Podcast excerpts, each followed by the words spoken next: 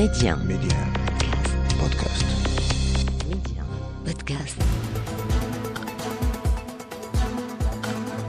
Bonjour à tous, bienvenue dans Economia, 60 minutes réservées à l'économie de nos régions, du Maghreb, du monde arabe et de cette planète Terre toujours en souffrance, mais peut-être avec quelques éléments positifs, avec des indicateurs de tendance qui sont plutôt intéressants pour les années 2023-2024. On aura l'occasion d'en parler tout au long de ces 60 minutes. Reste qu'aujourd'hui, il va bien falloir admettre une chose, nous sommes entrés en économie de guerre. Qu'est-ce que signifie concrètement cette expression économie de guerre ? On en parle avec un expert économiste, Michel Ruimy, qui nous va nous permettre de prendre pleinement conscience de ce que cela induit pour la planète Terre. Dans la seconde partie de notre émission, nous irons en Iran. Oui, en Iran, où il y a eu le premier manifestant exécuté.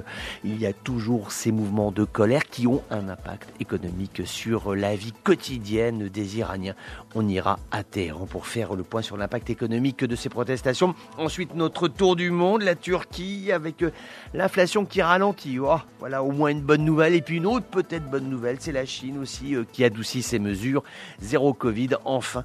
Nous irons de nouveau à la rencontre de notre invité, de Michel Ruimy, à qui nous poserons une question piège. Economia, 60 minutes d'économie. C'est en route, c'est parti, c'est tout de suite.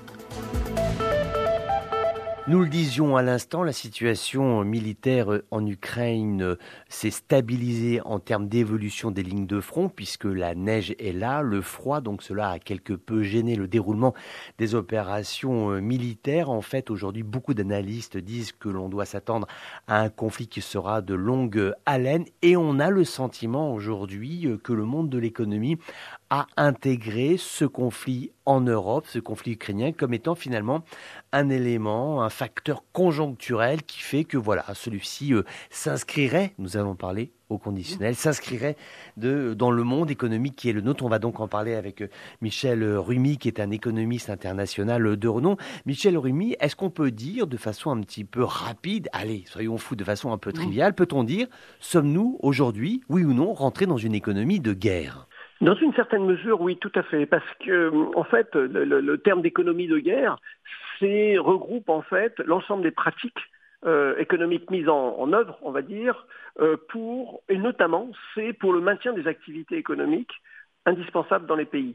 Et c'est ça qui est très important, c'est qu'aujourd'hui en Europe, on rentre dans ce schéma qui fait qu'on essaye de maintenir un niveau d'activité relativement convenable, qui ne pénalise pas trop la population ni les entreprises, malgré les tourments liés, on va dire, à l'inflation, liés aux énergies, liés à l'hiver, liés aux perspectives qui sont pas forcément très valorissantes. Donc c'est vrai que l'on peut considérer qu'on rentre dans une économie de guerre. Parce qu'en fait, ce qui est assez étrange, c'est que on a eu un sentiment qu'il y avait une tension cet été et à l'automne, quand on s'est posé la question, mais comment va-t-on faire pour passer l'hiver, etc. Bon, maintenant, on a intégré qu'il fallait faire des économies. Maintenant, on a intégré le fait que le conflit n'allait pas s'arrêter du jour au lendemain. Et donc, c'est comme si on était parti finalement pour une séquence hivernale qui allait durer. Et c'est un peu comme si on nous disait, allez, on va revenir dans le cœur du dossier, le printemps revenu, lorsque les opérations militaires vont recommencer. Mais est-ce que le monde tel qu'il existe aujourd'hui, cette économie, elle peut tenir jusqu'au printemps prochain ? Tenir, c'est peut-être, mais dans quelles conditions ? C'est ça la difficulté, c'est que aujourd'hui, en fait, par rapport et c'est ça qui est aussi paradoxal. Par exemple, l'Europe, c'est pas toute l'Europe qui est en guerre, c'est l'Ukraine, et nous sommes en économie de guerre. C'est ce qui est un peu paradoxal où on parle d'économie de guerre alors que nous ne sommes pas. Donc il y a une dissonance, on va dire, parmi la population de dire mais on me fait faire toutes ces contraintes alors que nous ne sommes pas en guerre, et pourtant ce sont des effets secondaires, on va dire, du second tour de la guerre en Ukraine. Là, ce qui fait, c'est qu'aujourd'hui, l'hiver, sachant qu'il y avait une forte dépendance de l'Europe notamment aux ressources énergétiques et notamment de l'Allemagne par rapport au gaz russe, il s'avère que, eh bien, il y a aussi des pays du Nord de l'Europe qui fait que d'un seul coup, ça a été cette soudaineté de l'attaque et l'impossibilité de pouvoir se retourner en termes de sources d'approvisionnement qui fait que la contrainte fait qu'on est obligé de gérer au plus vite. Et on n'a pas de stratégie rapide. Donc, c'est vrai que maintenant, il y a des politiques qui rentrent plus ou moins en œuvre, qui nous permettraient à l'Europe de sortir de la dépendance énergétique de la Russie. Mais on aura encore des séquelles, entre guillemets, en 2023, parce qu'il y a encore des contrats russes jusqu'à l'hiver prochain. Donc, il faut penser que cette économie et ce ralentissement économique va perdurer tout au long de l'année 2023 et que s'il n'y a pas encore d'autres événements, on pourrait commencer à voir le jour en 2024. Alors il y a une expression absolument épouvantable et cynique, mais permettez-moi de la citer parce que c'est une citation qui est assez ancienne qui dit « Ah oui, mais la guerre, c'est le plein emploi. » Et l'idée générale étant que pendant que tout le monde combat, finalement, les usines d'armement tournent à plein régime, l'acier, les ouvriers, le transport, la logistique. Et c'est vrai que, par exemple, sur le secteur énergétique, aujourd'hui, les bénéfices des grandes compagnies pétrolières sont absolument colossaux. Allez, par provocation, est-ce qu'on ne pourrait pas se dire, mais en fait, tout va bien, c'est l'économie de guerre, des entreprises gagnent beaucoup d'argent ? Alors, tout dépend du côté où on se place, on va dire. Si on regarde du côté des entreprises, il y a certains domaines où les entreprises, c'est-à-dire celles qui ont ce qu'on appelle en économie l'offre, certains secteurs se portent bien, comme on l'a dit, au niveau de l'énergie et des industries d'armement. Par contre, si on se place du côté de la consommation, c'est-à-dire la demande, c'est-à-dire la population, tout va pas pour le mieux. Bien sûr, bien sûr. Et c'est ça qu'on vient de voir, c'est que si on regarde l'inflation, eh bien, l'inflation en Europe est particulièrement élevée et contrastée selon les pays.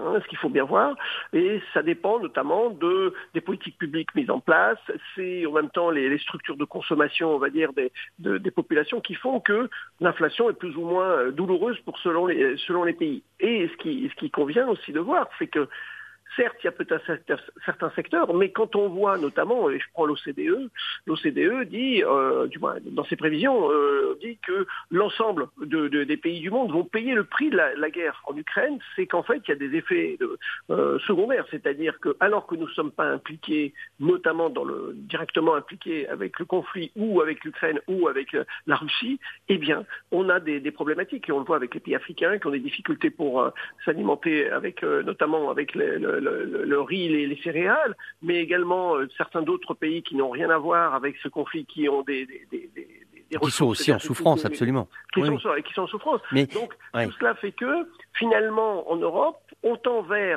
a priori, à ce jour, vers une récession, et avec une économie qui va être diversifiée selon les pays, avec la France en sortirait honorablement, on va dire tout juste quelques 2% de croissance, bien sûr, de croissance, l'Allemagne serait en faible récession, mais pourtant il y en a d'autres pays qui vont souffrir. Mais alors, autre étrangeté qui semble absolument incroyable, et c'est pour ça aussi que parfois la situation économique est extrêmement difficile à lire depuis le Maghreb, puisqu'on sait que l'Union européenne est un partenaire économique tout à fait important. Au même moment, alors que vous nous faites ce descriptif, Michel Ruimy, on apprend que le taux de chômage en Europe ne cesse de baisser. Souvenons-nous des années 80, 90, tout le monde s'arrachait les cheveux, mais en disant « mais comment le chômage, on va réussir à venir à bout », etc. Comment se fait-il, Michel Ruimy, que dans le contexte que vous nous décriviez, comment se fait-il qu'on arrive à réduire le nombre de chômeurs en Europe ? On n'y comprend plus rien. Alors, c'est la résultante de plusieurs choses. Première des choses, ce qu'il faut bien voir, c'est que les taux de chômage sont disparates selon les pays. L'Union européenne n'est pas quelque chose d'homogène, hein. Mais d'une certaine manière, il y a aussi des difficultés au fait qu'elles sont à venir. En fait, le fort rebond, on va dire, de l'économie européenne, qui a été entamé, on va dire, à la fin du Covid-19, c'est caractérisé par une récession. Et puis après, le fait, c'est que pendant un certain temps, il y a un rebond de la demande, et donc du coup, toute l'économie est repartie.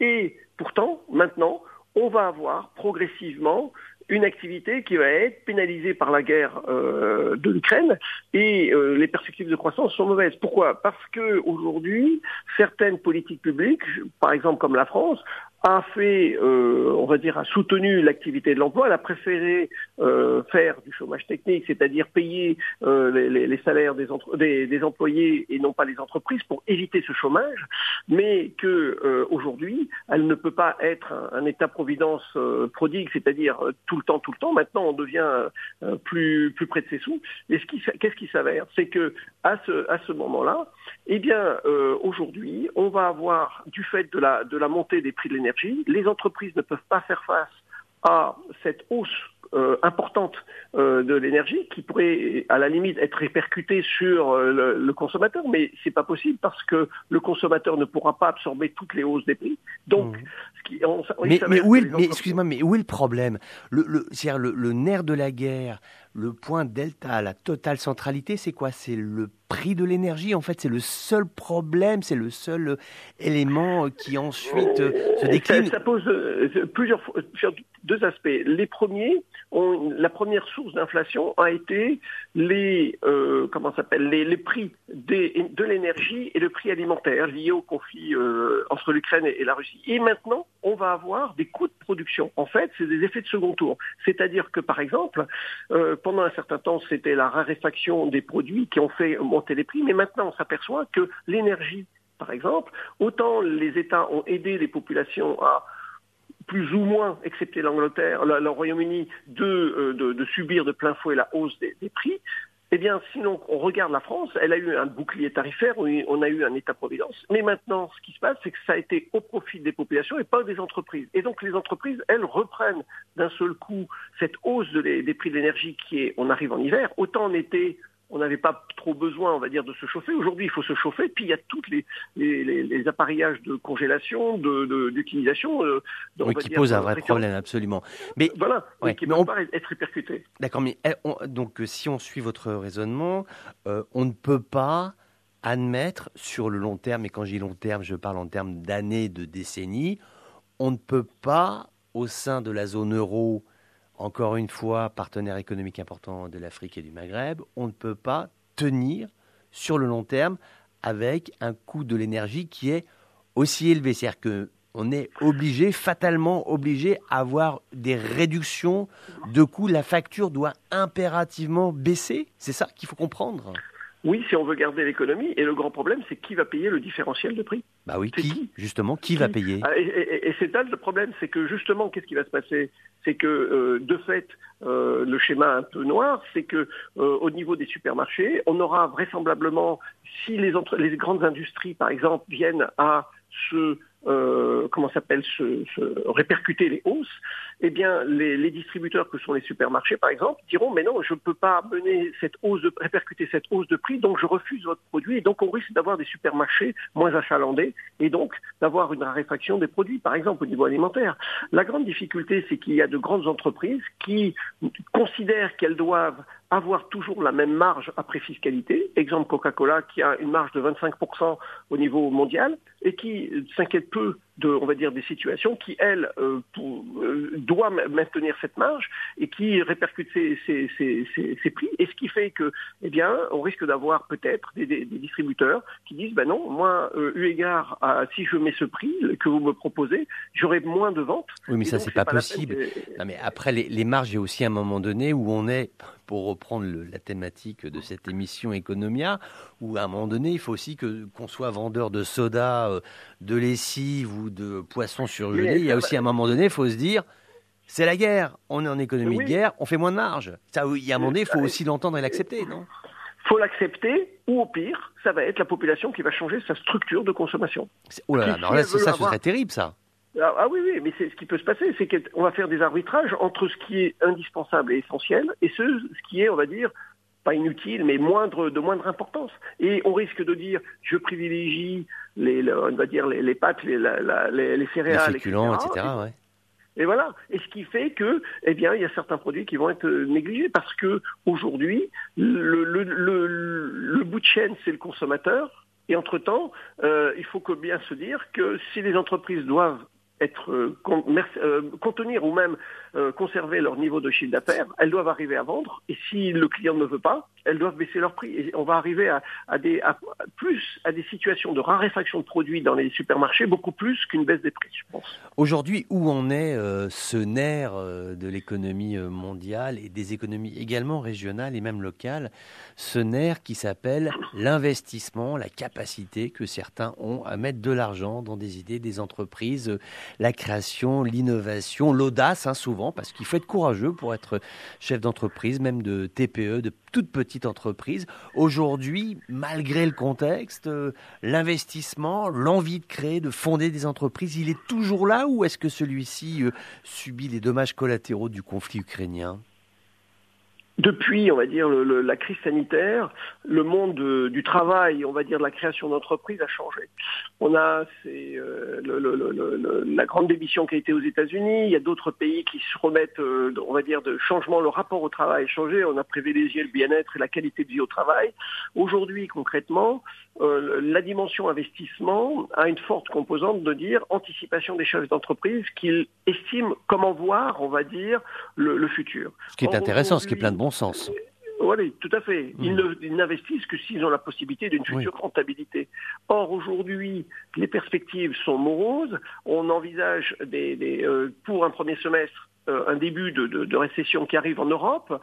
Donc, et en même temps, on voit que la Chine, en dépit d'un assouplissement des politiques sanitaires de zéro Covid aujourd'hui, elle aussi a des difficultés. Donc, alors que la Chine tirait un peu la croissance mondiale, aujourd'hui, l'Occident et les États-Unis viennent à dépendre de la Chine et donc ça pose ce type de problème. Donc la Chine aussi doit gérer ce type de problème. Et puis il y a des tensions géopolitiques qui viennent qu'il y a beaucoup d'incertitudes. Donc aujourd'hui, on revient à la question, c'est si on a une fenêtre de dire oui, le conflit en Ukraine va s'arrêter à une date précise, eh bien, tous les acteurs vont s'arc-bouter en disant « ça va arriver, j'ai que 6 mois à tenir, ça va aller ». Par contre, là, aujourd'hui, on n'a pas. Donc, on s'installe dans un temps long et l'idée est de se dire, c'est que, certes, le conflit va rester sur un temps long et donc, du coup, on va trouver des solutions palliatives qui ne seront pas forcément les plus efficientes et les meilleures, mais qui nous permettra de revenir à une vie entre guillemets quasi normale, alors qu'elle sera totalement différente de celle de 2019. Et c'est ce qui va poser problème, c'est qu'aujourd'hui, on a beaucoup trop d'incertitudes géopolitiques. Le monde, aujourd'hui, au départ, après la crise sanitaire, on parlait du monde d'après. Je crois qu'aujourd'hui, on n'a pas du monde d'après, on peut parler de rupture avec le monde d'avant. Ce qui est tout à fait intéressant. Et aussi, alors ça, c'est un point il faut souvent se souvenir de nos premières réactions et nos premières convictions, par exemple, celles qui ont été formulées au début de la guerre en Ukraine. Je ne sais pas si vous vous souvenez, Michel Ruimy, on a beaucoup parlé un temps de la réécriture des routes de l'énergie, d'aucuns estimant que finalement, les approvisionnements qui peuvent exister à la fois dans le Golfe et sur le continent africain, qui est très richement pourvu d'énergie fossile, allez, qu'on avait juste un hiver à passer et qu'on allait réussir à s'en sortir.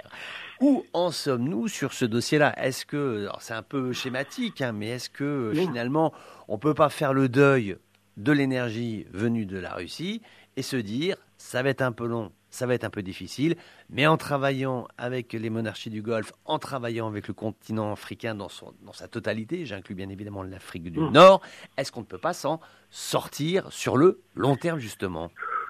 Je vais aller dans votre sens. Il y a quelques jours, il y a à peu près une quinzaine de jours, il y a eu la fin de la COP27.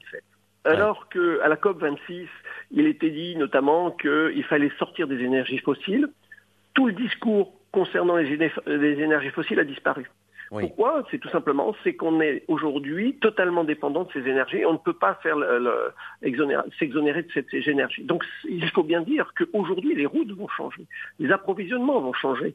Et ce qui va se passer, c'est que de nouvelles alliances vont se faire. Et aujourd'hui, on risque d'avoir, bien sûr, certains pays qui vont se saisir. Parce qu'on dit une économie de guerre. Mais en revanche, ce qu'il faut bien se rendre compte, c'est qu'il y a des pays qui sont non belligérants. mais qui sont territorialement ou économiquement liés à une zone de conflit armé, qui vont profiter, qui vont avoir de fortes croissances. Il ne faut pas se le leurrer. Vous parlez de qui, là ? De qui parlez-vous à qui ? Ça peut être tous les pays producteurs de pétrole, oui. Ça peut être les États-Unis qui en exportent un peu mieux, mais bon, il y a d'autres, les États-Unis étant dans une situation particulière, donc il y a des pays qui vont bénéficier de cette croissance. Et qui ne sont pas, qui vont être les gagnants de cette guerre. On n'en parle pas souvent, on parle beaucoup des personnes. Des Européens qui sont en souffrance, bien sûr. Oui. Voilà, et même l'Afrique. Mais là, il y a d'autres pays qui vont profiter. Et donc, c'est vrai qu'aujourd'hui, tant qu'on n'a pas trouvé de solution avec les énergies renouvelables, on dépend fortement des énergies fossiles. Et donc, tous les pays, producteurs à plus ou moins degré, pourront faire. Et on va retrouver peut-être l'Algérie, on va peut-être trouver d'autres pays qui vont produire du gaz, qui vont produire d'autres. Peut-être on revient sur des esprits, on voit en Allemagne qui étaient anti-charbon, qui rouvrent ses centrales à charbon. Les Français aussi qui ont rouvert une usine. Oui, bien sûr. Oui, tout à fait, à Saint-Avold. Donc on voit que d'un seul coup, ce qui a été pendant un certain temps idéologisé, excusez-moi de ce pléonasme, ou ce néologisme plutôt, c'est qu'aujourd'hui, on enlève ce côté d'idéologie et on est très pragmatique. On dit, j'ai besoin, pour faire tenir une économie d'énergie fossile, il faut que je recompose un peu les alliances que j'avais. Et on voit notamment les États-Unis le Moyen-Orient qui viennent nous donner du gaz naturel liquéfié et on revoit d'autres aspects. Donc c'est ça qu'il faut bien voir, c'est que la Russie, par cette guerre, qui pensait a priori se débarrasser rapidement et revenir à d'autres positions, bien d'un seul coup redistribue les cartes.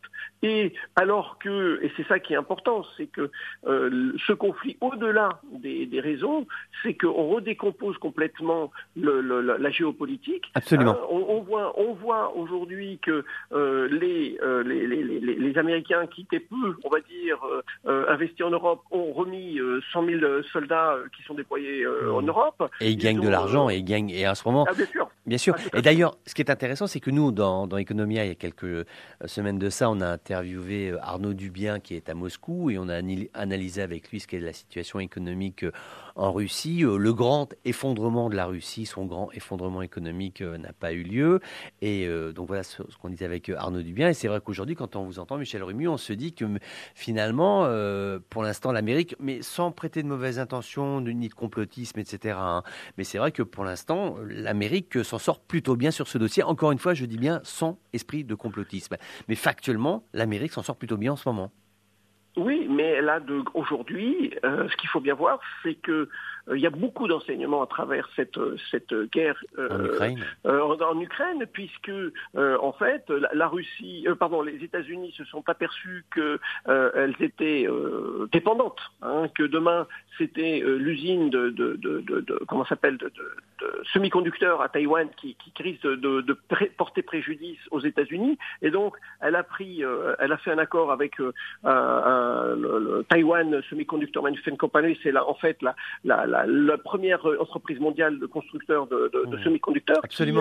qui est passée de Taïwan, qui a ouvert, qui a en fait un accord qui était au départ de 12 milliards de dollars, qui est passé maintenant à 40 milliards de dollars pour ouvrir deux usines pour produire des puces électroniques, des semi-conducteurs et des puces. Donc on voit bien qu'aujourd'hui, il y a beaucoup d'enseignements de l'Ukraine et qu'aujourd'hui on s'aperçoit que il faut repenser la mondialisation au sens large et qu'on essaye de revenir sur des aspects très souveraineté économique avec ce qui est indispensable, je le garde chez moi, je le fais fabriquer, et de voir différemment. Et donc là, on va arriver à une nouvelle mondialisation, une nouvelle géopolitique, et c'est ça qui est important, parce Absolument. Que, à mon sens, les États-Unis se font peu d'illusions sur l'avenir de Taïwan vis-à-vis de la Chine, avec les volontés hégémoniques de la Chine.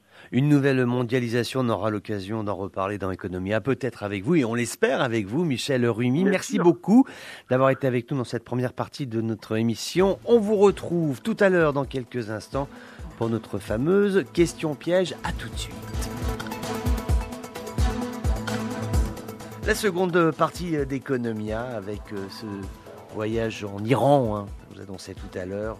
On va aller à la rencontre de Syavosh Razik, qui est notre correspondant sur place et qui va nous expliquer ce qu'est aujourd'hui l'impact économique de ces semaines et de ces semaines de manifestations, de tensions sociales, de révoltes et aussi de répression, et avec une justice qui est derrière, qui procède à l'exécution de personnes qui ont été arrêtées durant les manifestations. Ensuite, notre tour du monde, de l'économie arabe, bien évidemment, avec des éléments en provenance du Proche-Orient, où on s'apercevra qu'en Turquie, l'inflation se porte un peu mieux. En Chine aussi, quelques éléments intéressants pour les opérations zéro Covid. Et puis, notre fameuse question que nous poserons à Michel Ruimy, qui reviendra avec nous en dernière partie d'émission. La seconde partie d'Economia, c'est maintenant et c'est tout de suite. Le ton s'est durci en Iran avec cette exécution du premier manifestant qui a été arrêté par les autorités iraniennes alors qu'il contestait dans la rue le régime, le pouvoir et ses méthodes. Un homme qui a été exécuté. Émotion légitime, beaucoup de réactions, car cela veut dire que le régime est décidément sur une tendance dure et qu'il n'entend rien lâcher. Il y avait eu ces effets d'annonce disant que la police religieuse serait dissoute, mais en fait, de facto, rien n'a fondamentalement changé. En tout cas, toujours la contestation et avec un volet économique qui est apparu de façon plus claire ces derniers jours. Ce sont ces mouvements de grève générale, de manifestations, de personnes qui décident de baisser le store de leur boutique pour dire non, on a décidé d'aller jusqu'au bout, on a décidé de se révolter. Maintenant, c'est vrai aussi que ces mouvements de grève générale ne sont pas sans impact, à la fois pour les consommateurs, mais aussi pour le bon exercice de l'économie iranienne. C'est très difficile aujourd'hui pour les entreprises. Les chiffres ne sont pas bons, les chiffres sont inquiétants. Les Iraniens se demandent mais où va l'économie ? Est-ce qu'elle va pouvoir tenir ? Elle qui est déjà soumise à des sanctions, notamment américaines et internationales. Où va l'économie iranienne ? On va en Iran poser la question à notre correspondant Syavosh Razik. Selon les derniers chiffres, l'inflation atteint désormais les 50% et celle des produits de consommation courante plus de 70%.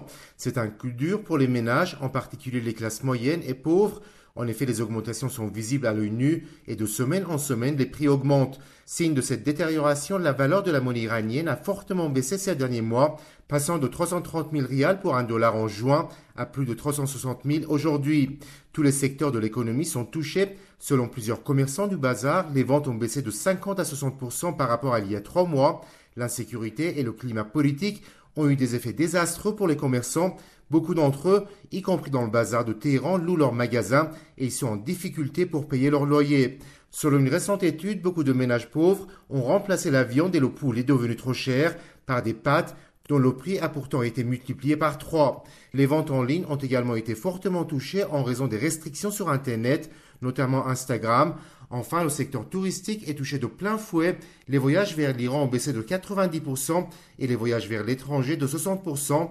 De même, tous les tours touristiques en Iran même ont été annulés ou presque, ce qui représente une perte sèche pour les hôtels, les restaurants ou encore les transports.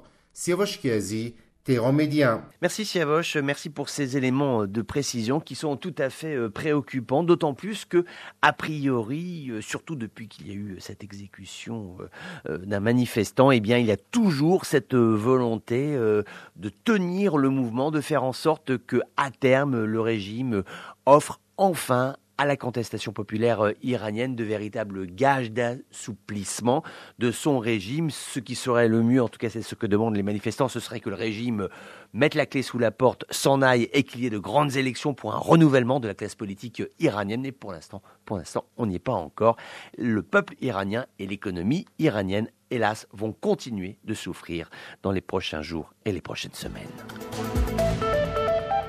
Economia, l'actualité du monde arabe, première destination, la Turquie, avec cette bonne nouvelle dans un contexte de mauvaise nouvelle. L'inflation turque, que l'on sait caracolante, a légèrement ralenti au mois de novembre. C'est une première depuis Le mois de mai 2021, ce taux a ralenti à 84,39% selon l'Agence nationale des statistiques de la Turquie. C'est donc un chiffre qui n'est pas exceptionnel, mais en tout cas, c'est malgré tout un mieux-être avec l'espoir pour la population turque que le régime réussisse enfin à juguler cette inflation. C'est important pour le président Erdogan qui va bientôt rentrer en phase de campagne électorale. L'été prochain, 2023, ce seront des élections générales avec notamment une présidentielle où il va briguer un second mandat. L'économie, l'inflation, ce sont là des dossiers tout à fait prioritaires pour l'actuel maître d'Ankara. Ce sont des images qui sont devenues habituelles en Syrie, même si depuis plusieurs jours, celles-ci sont de plus en plus terrifiantes. Ces longues files de voitures, des taxis jaunes notamment, les uns derrière les autres, le moteur coupé devant des stations essence.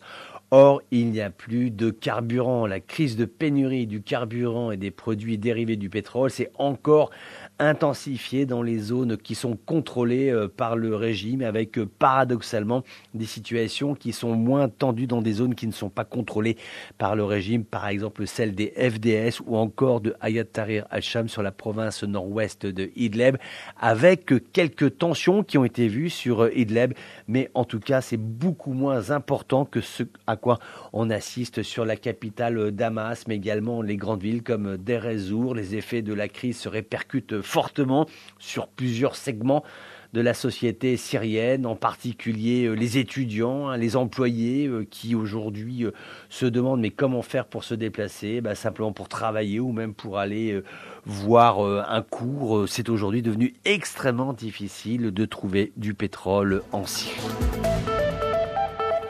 C'est un véritable changement d'orientation de l'activité économique et touristique en Égypte qui a été et qui demeura toujours dominée par les vestiges des aires pharaoniques, ces merveilles qui ont été laissées par l'ère pré-islamique. Mais aujourd'hui, l'Égypte s'adapte avec son temps et des déclarations ont été faites cette semaine disant que le pays a décidé d'engager la promotion du tourisme rural, du développement rural, la proximité avec les paysans, le terroir, avec ceux qui font l'âme de ce pays, ces populations des rives du Nil, qui sont aussi des lieux d'accueil, des lieux de fête, des lieux de découverte. Et c'est là aussi un objet de promotion commerciale qui va être assurée par les autorités égyptiennes afin d'ouvrir l'offre touristique. Et ils ont déjà Charm el-Cheikh, qui est une zone qui est tout à fait connue pour ses fonds marins fabuleux, même si de temps à autre, il y a des requins qui font peur aux baigneurs. Mais malgré tout, Charm el-Cheikh, ça reste des eaux extrêmement chaudes qui attirent beaucoup de touristes, notamment israéliens. Il y a les vestiges pharaoniques, nous en parlions. Mais maintenant, donc, cette volonté de la part des autorités égyptiennes d'ouvrir le catalogue touristique du pays afin de recueillir toujours plus de nouveaux visiteurs. Cette visite importante cette semaine, le président chinois Xi Jinping est arrivé en Arabie Saoudite, 3 journées de visite officielle. C'est vrai que les relations sont bonnes entre l'Arabie Saoudite, on va dire les pays du Golfe, le monde arabe en règle générale et puis la puissance chinoise. Il y a ce sommet aussi entre le monde arabe et la Chine qui témoigne, qui exprime la nécessité de part et d'autre de travailler ensemble. Alors c'est vrai que le monde arabe bénéficie des ressources fossiles que l'on sait. Cela intéresse l'industrie chinoise qui est toujours avide de nouveaux débouchés en termes de ressources pétrolières ou gazières, même si aujourd'hui ils se fournissent beaucoup en Russie. Et puis du côté arabe, il y a ces perspectives d'investissement en Chine qui existent et puis aussi au niveau de l'importation sur certains produits de consommation, des produits manufacturés. Il y a des centres d'intérêt qui ont été exprimés à l'occasion de cette visite du président chinois en Arabie Saoudite. Enfin, la Tunisie avec la compagnie aérienne Tunisair qui a réceptionné cette semaine un nouvel avion. C'est un avion de type Airbus, un A320neo. Et ceci afin de renforcer sa flotte. Cette 4e livraison s'inscrit dans le cadre d'un programme d'acquisition visant à renouveler la flotte de la compagnie. Il s'agit aujourd'hui d'avions Airbus qui ont été choisis. Et là encore, on parlait du tourisme à l'instant, mais c'est vrai aussi qu'il est important pour la compagnie Tunisair que d'avoir des avions qui soient neufs et qui soient tout à fait compétitifs pour essayer de capter des touristes, les faire revenir ou même vraiment essayer de faire découvrir la Tunisie à de nouveaux touristes pour pouvoir faire rentrer des devises dans ce pays qui est ô combien en demande. Et d'ailleurs, c'est une information qui n'a pas encore été confirmée mais qu'on peut quand même citer. On peut supposer que la source est bonne et elle sera certainement confirmée officiellement. Il serait probable qu'au début de l'année 2023, le président Kaïs Saïed soit reçu aux États-Unis dans le cadre d'une visite officielle. Encore une fois, ce n'est pas une information qui est confirmée officiellement, mais en tout cas, il est important et intéressant de la mentionner. Économia maintenant, le tour du monde de l'économie et nous prenons la direction de la Chine qui n'est pas le moindre des acteurs économiques mondiaux. La Chine toujours dans cette politique de zéro Covid avec ces flux de manifestants et c'est rare que cela se produise dans le régime chinois, ce recul des autorités communistes qui aujourd'hui admettent qu'il faut quelque peu alléger, assouplir les mesures de restriction anti-Covid pour être en phase avec les temps qui changent. C'est la formule officielle qui a été retenue par les autorités de Pékin. Les temps qui changent, c'est simplement ces manifestations de gens qui sont absolument excédés dans leur vie privée, mais aussi, surtout, dans leur vie professionnelle, qui, par exemple, ne peuvent plus se déplacer d'une région à l'autre, ce qui est quand même très compliqué lorsque l'on conduit une activité industrielle avec la nécessité d'avoir des transporteurs, d'avoir une gestion des employés, de pouvoir faire rentrer également de la matière première, pouvoir exporter des produits qui ont été manufacturés. Donc voilà, toutes ces activités économiques vont tout doucement, les autorités chinoises sont encore très prudentes, mais tout doucement, il va y avoir un assouplissement pour autant que faire se peut, essayer de revenir à la normale en Chine. A signaler cette semaine l'ouverture au Canada de la COP15 qui est consacrée à la biodiversité, à savoir la protection des espèces animales et des milieux naturels, les protéger d'une destruction irréversible. C'est tout à fait important et ça relève également d'un dossier économique qui est celui tout simplement du tourisme et du respect du biotope de telle façon à ce que la vie puisse être préservée dans de grands espaces géographiques et à ce qu'il n'y ait pas de réfugiés climatiques, de gens qui vont par exemple fuir des régions parce que celles-ci sont devenues absolument invivables. Il s'agit aujourd'hui pour les 190 délégués qui sont réunis au Canada. Il s'agit de mettre en place un programme d'action qui sera très vraisemblablement assorti d'aide des pays riches envers les pays pauvres pour les aider à conserver une géographie qui soit vivable pour les activités, notamment les activités économiques humaine. Un petit peu de macroéconomie avec la fin d'année qui se profile et on estime que l'inflation devrait atteindre 8% au quatrième trimestre de cette année 2022 et ceci pour les pays du G20 mais avec tout de même des éléments d'espoir pour 2023. Puis 2024, l'OCDE estime que l'on devrait revenir, entre guillemets, aux normales saisonnières avec une inflation qui devrait se stabiliser l'année prochaine à 5,5%. C'est important pour tous les pays partenaires de cette infrastructure qu'est le G20. Il faut aujourd'hui gérer les relations économiques dans un contexte de flambée des prix, de hausse des taux, de réchauffement climatique aussi. Tout cela, en fait, est lié et concourt à créer un climat des affaires qui n'est pas favorable. En Corée du Sud, on n'aime pas les grèves et le gouvernement entend bien le faire savoir aux quelques 10 000 camionneurs qui ont décidé d'arrêter de travailler. Motif, on le connaît ce motif, puisqu'on l'a déjà entendu dans nos régions. La hausse des prix du carburant et puis aussi la hausse du prix des camions parce que le prix de l'acier a augmenté. Donc voilà, il y a eu cette grève des camionneurs. Ça fait 2 semaines que ça dure. Mais là, maintenant, le gouvernement dit stop. Tout le monde doit reprendre le travail sous peine de recevoir individuellement une amende qui est tout à fait élevée, 22 000 euros, suspension du permis de conduire. Donc voilà, on ne plaisante pas en Corée du Sud quand l'État a dit « vous devez absolument et impérativement reprendre le travail, sinon vous serez sujet à des mesures de rétorsion ». Et puis un mot pour le baril de pétrole, le Brent, qui est passé sous la barre des $80. C'est une première depuis janvier. On s'étonne, mais comment se fait-il que le prix du baril de pétrole soit à la baisse et que les prix dans les pompes à essence soient toujours à la hausse? Nul doute que cela commence à poser de nombreuses questions dans les ONG, dans l'espace européen, également tous ceux qui sont directement concernés par les fluctuations des prix du pétrole en Europe et qui se demandent mais comment se fait-il dès qu'il y a la moindre hausse, celle-ci est répercutée immédiatement dans les pompes à essence européennes. Or, quand il y a une baisse, et une baisse significative, le Brent sous les $80, c'est vraiment une baisse tout à fait significative. Et là, bizarrement, les prix à la pompe ne baissent pas. Donc voilà, beaucoup d'associations de consommateurs, beaucoup d'ONG qui regardent et qui scrutent avec grande attention les comptes des gouvernements, se demandent mais quand est-ce que les prix vont enfin baisser, puisque là, il n'y a rien à dire, c'est clair et net. Sur le marché international, le Brent, cette semaine, a été sous les $80. En tout cas, en Europe, on sent qu'il y a beaucoup d'attentes envers le gouvernement, les gouvernements européens, pour que ceux-ci daignent enfin baisser les prix à la pompe.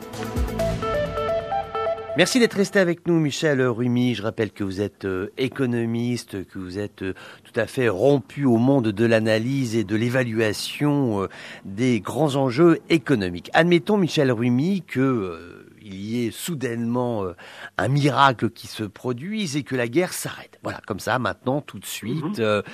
Ça y est, c'est la paix. Nous sommes donc au début du mois de décembre 2022. Combien de temps faudrait-il, Michel Ruimy, donc sachant qu'il n'y a plus un tir de canon, plus un drone, plus un bombardement, plus rien. Mais il faut reconstruire l'Ukraine. Combien de temps faudrait-il aujourd'hui pour redémarrer l'économie ukrainienne, européenne et l'économie sur l'axe est-ouest? Beaucoup de temps. Pourquoi? Première des choses, pourquoi? Parce que au-delà de le territoire ukrainien a plein de bombes. Donc première des choses, on ne peut pas décemment commencer à reconstruire sur un territoire qui a été bombardé, laminé par des bombes. Donc il y a tout cet aspect-là qui prend du temps. Deuxième chose, sur ce territoire, il faut reconstruire. Donc il faudra, et c'est là où concrètement ceux qui alimentent ce pays en guerre ou en subsides financiers vont avoir leur part de marché, et on pourrait très bien voir les États-Unis revenir, l'Angleterre, d'autres aspects là-dessus.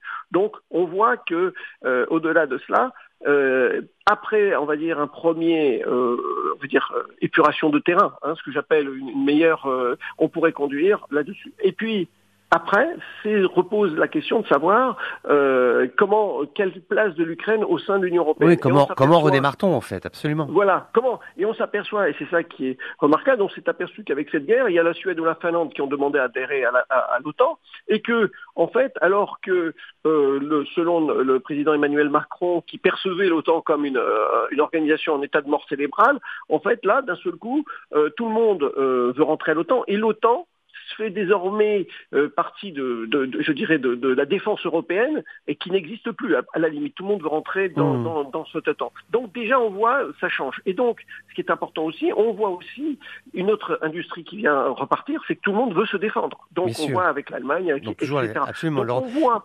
que tout cela va redessiner cette géopolitique. Et après, les relations Est-Ouest, la grande différence, c'est cette guerre de l'Ukraine pose un problème avec la Russie, c'est comment va-t-elle dans le futur rentrer dans les relations internationales, puisque d'un seul coup, elle a